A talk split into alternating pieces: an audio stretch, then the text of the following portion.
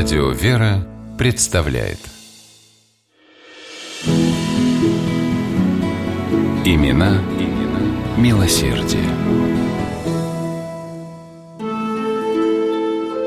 30-е годы 20 века вошли в нашу историю как драматичное время, в котором, казалось, не было места христианской благотворительности.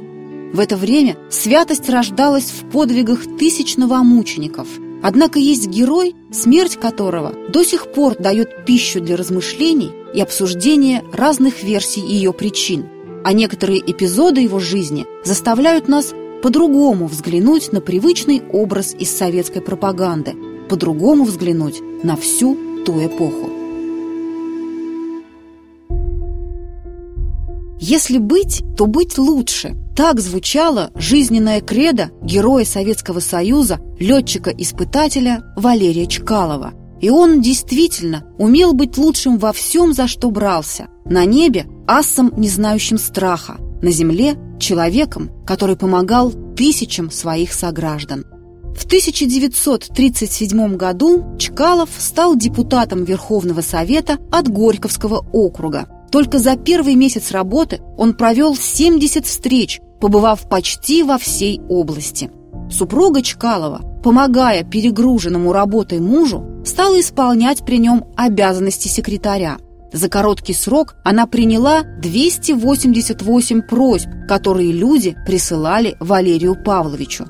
И он ни одну из них не оставил без ответа. Вот тут и пригодился небольшой самолет, который правительство подарило летчику. Чкалов летал на нем по всей Горьковской области, общался с колхозниками и рабочими, заходил в магазины, парикмахерские, в больницы и школы. О том, как Чкалов откликался на просьбы людей, ходили легенды. Однажды он получил письмо, автор которого умолял помочь ему осуществить мечту – отправиться на работу в Арктику. Мечта сбылась, когда Чкалов взял дело под свой контроль.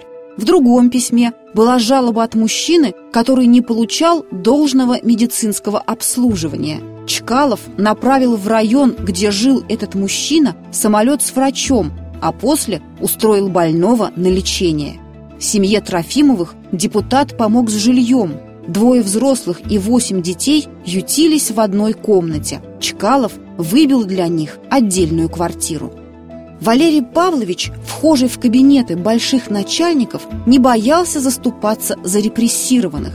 В 1937-38 годах, в самое тяжелое время массовых арестов, Чкалов, рискуя собой, добивался пересмотра дел невинно осужденных. Валерий Павлович и в частной жизни оставался справедливым, добрейшей души человеком. У него было трое детей. Каждый Новый год им присылали множество приглашений на елке. Отец оставлял дочерям и сыну по одному билету, а остальные раздавал ребятам во дворе.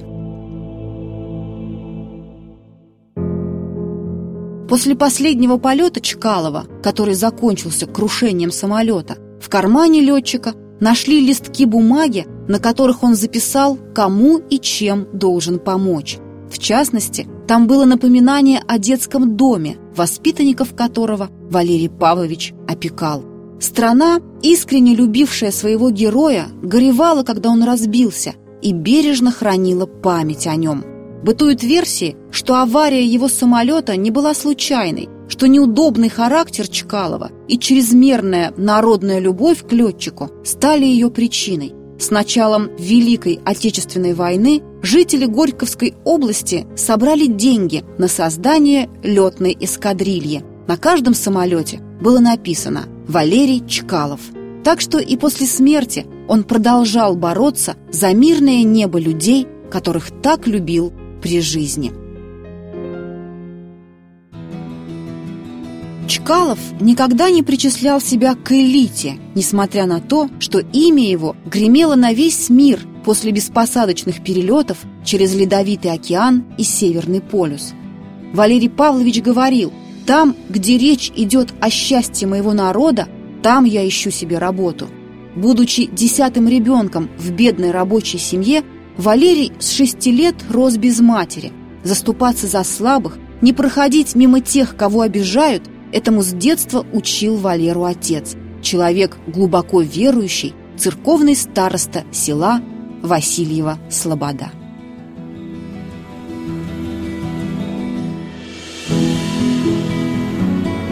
Имена, имена милосердие.